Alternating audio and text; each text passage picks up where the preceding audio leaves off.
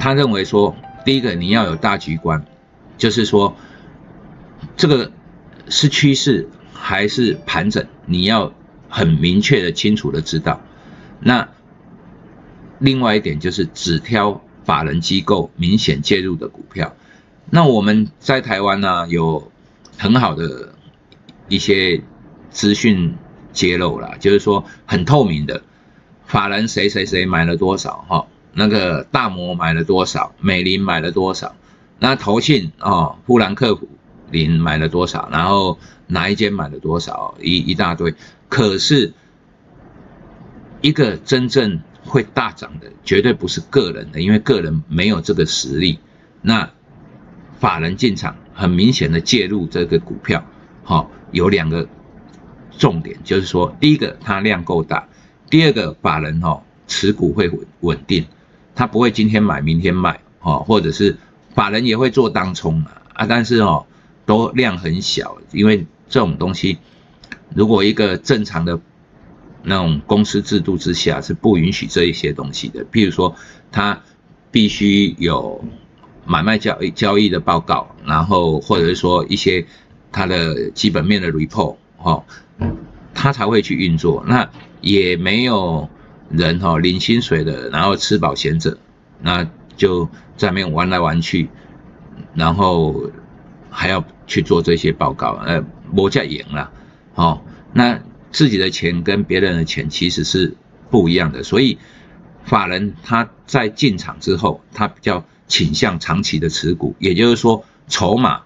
会变很干净。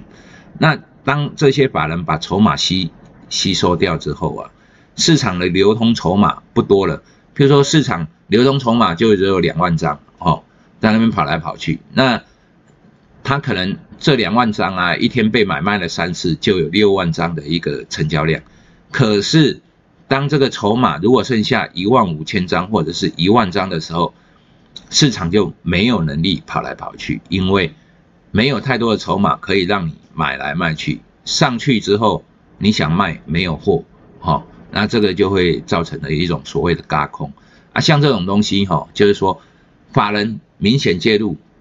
就会影响筹码啊。这筹码倾向于长期稳定，所以它更会飙升。轻轻的市场流动一万张，你轻轻的买个三千张，它就涨停了。啊，这种东西很明确的。那价格形态哈，你必须要放入长期的趋势评估。所以价格形态哦，其实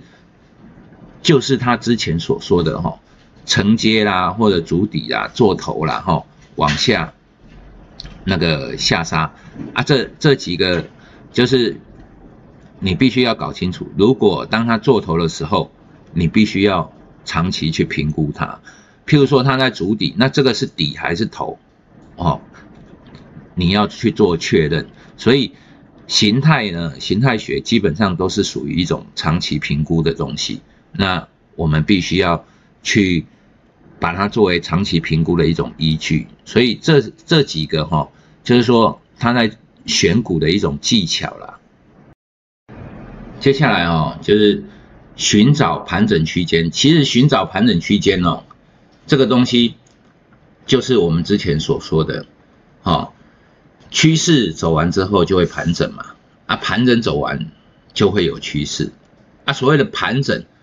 它在洗盘的过程里面哦，一方面公司的基本面财报三个月一次，所以理论上都会有一段一两个月以上的一种洗盘或者是说盘整，那当它陷于盘整之后。盘整完之后，可能就有趋势，好，这个东西就是为什么他要寻找一个盘整区间，他必须去确认，哦，他有先盘过之后会有趋势嘛？那寻找盘整区间怎么寻找？哦，有用看的，哦，有有用股票箱，哦，那如果技术分析上面要用程式化的话，就像我们那个在金融怪杰的那个 A P P 里面有一个叫均线纠结。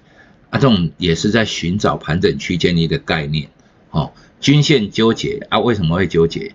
长、短、中，哦，这三种均线开始在一个区间里面盘来盘去，互相交错，啊，交错完之后，如果它往另外一边偏离了，价格往另外一边偏离了，就是所谓的发动啊。当然，这种东西你也可以用那个 Bollinger Band 哈，就是那个叫什么保利加通道哦，去可以看得出来，因为保利加通道它就是 B band 啊，它在盘整的时候它就会收敛嘛。当它往一边倾斜的时候，它触发它，哦，就是穿越了这个通道。那一般譬如说 Bollinger Band 它可能是用两个标准差。那均线纠结就另外一种算法，哦啊，在 A P P 里面有提供，你们也可以看一下。所以均线纠结，你找出来之后不一定马上发发动了，哈，它可能这里纠结完了，然后走小格子的，然后慢慢缓缓涨缓涨，啊，这种也有可能，哦，在高档均线纠结完之后拉出去，然后类似骗线这样，过两天回头之后往回杀。这种东西也是很常见的，也就是说，当主力要出货的时候，它必须要有量啊，就是在盘整完之后呢，拉出去，然后一堆人追的时候，他赶快放手给他，像这种就会被骗。所以，任何的交易啊，任何的一种那个城市啊，哈，或者是任何一种选股模式，我们都要设好一种就是停损机制，就是谨防。哈，这些主力乱搞鬼啊，这种东西没有办法克服的啦。就是说，有人在的地方，你就会有遇到陷阱的机会。那本书哈，接下来就是讲最重要的哈。他这一本书啊哈，最重要的就是这个 PCP，也就是说哈，PCP 啊哈，就是那个 Volatility Contraction Pattern。价格收缩形态，啊，这种价格哈，在盘整的过程里面哦，它会慢慢的收缩，啊，收缩之后呢，就是盘整完之后就有方向嘛，啊，通常只要是它是一个趋势够强劲的趋势哈，那它就会盘整完之后会延续之前的方向，啊，这个是它。很重要的一种概念啊，这是我的补述啦，不是他写出来的啦哈。就是说，一个趋势往上，然后够强劲，它盘完之后，下一个趋势还是会往上啊，这种会变成一种趋势的累积。所以为什么它第一段不会做？就是说，它必须要确认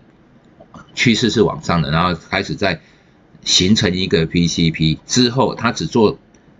第二次。突破拉出去的那种地方才会进场，就是说，你趋势发作的时候，我可以不要第一个上车，不需要在宴会里面成为第一个客人，可是我要知道宴会会如期举行嘛，所以我们在火车站里面一定要让等等那个火车，一定要确定火车是不是会准点，哦，这个很重要。如果火车是准点来，那我们等待就有意义。如果火车不准点来，那你在那边等的就会很心急。也就是说，趋势很重要。那当它收敛完之后，往那个方向，第一个我们已经克服了方向性的寻找，好，接下来就是择时点位方向，其实你已经确定是往哪一边了。那接下来就是择时，择时哈，它这个 PCP 里面会解释到哦。就是说，